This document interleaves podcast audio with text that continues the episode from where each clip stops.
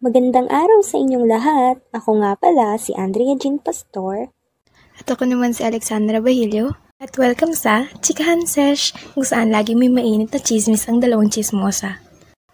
Ayan, mula po kami sa ikasyam na baitang sa pangkat ng Kalye Crisologo. Ngayon ay pag-uusapan natin kung ano nga ba ang angking katangiang taglay na magagamit sa ikauunlad ng sarili.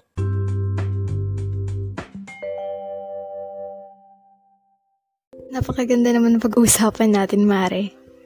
Di ba? Tanungin kita ngayon, ano ba yung goal or yung mithiin mo sa buhay mo? Mithiin ko? Oo, like, ano yung gusto mong makamit? As a student ha, syempre gusto ko mapagtapos ng pag-aaral to make my family proud and matulungan ko din sila in the future. Ikaw ba?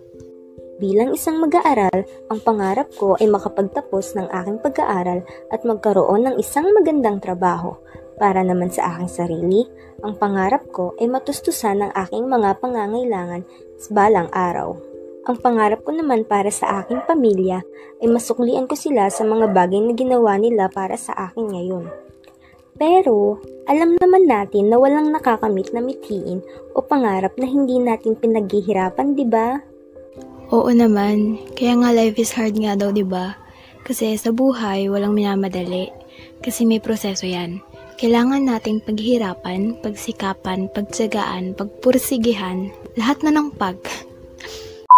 Pero kung mahirap talaga, pwede naman tayong humingi ng tulong sa iba. For sure may mga taong willing to help naman. Korek ka dyan, Mare. Kapag ginawa natin yan, siguradong uunlad talaga tayo, no? Kahit na napakahirap ng buhay natin, lalo na ngayong panahon ng pandemya. And speaking of help, nabalitaan mo ba yung tungkol sa community pantry? Nakaka-proud no? Kahit na walang-wala na din sila, tumutulong pa din sila sa ibang tao. Ah, oo.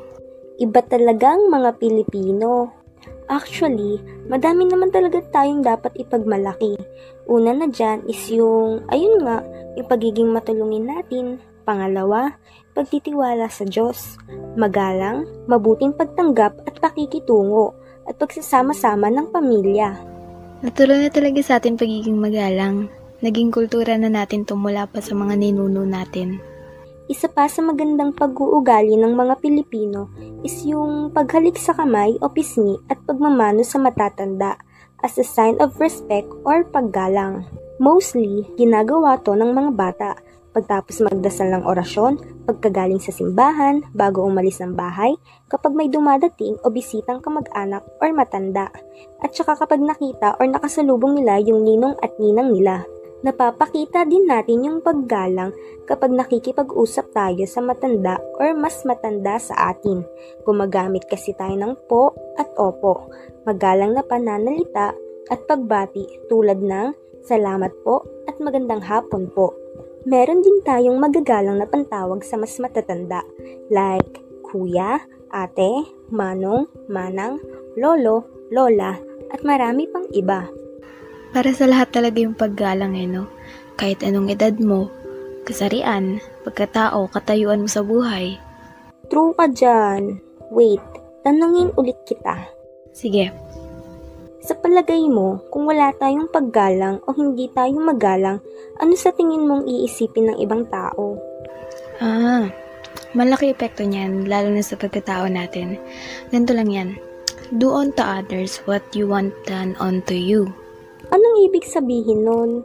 Ibig sabihin is, huwag mong gawin sa iba yung ayaw mong gawin nila sa'yo. Huwag nating hintayin na mauna ang ibang tao sa pagrespeto sa atin bago natin sila bigyan ng paggalang.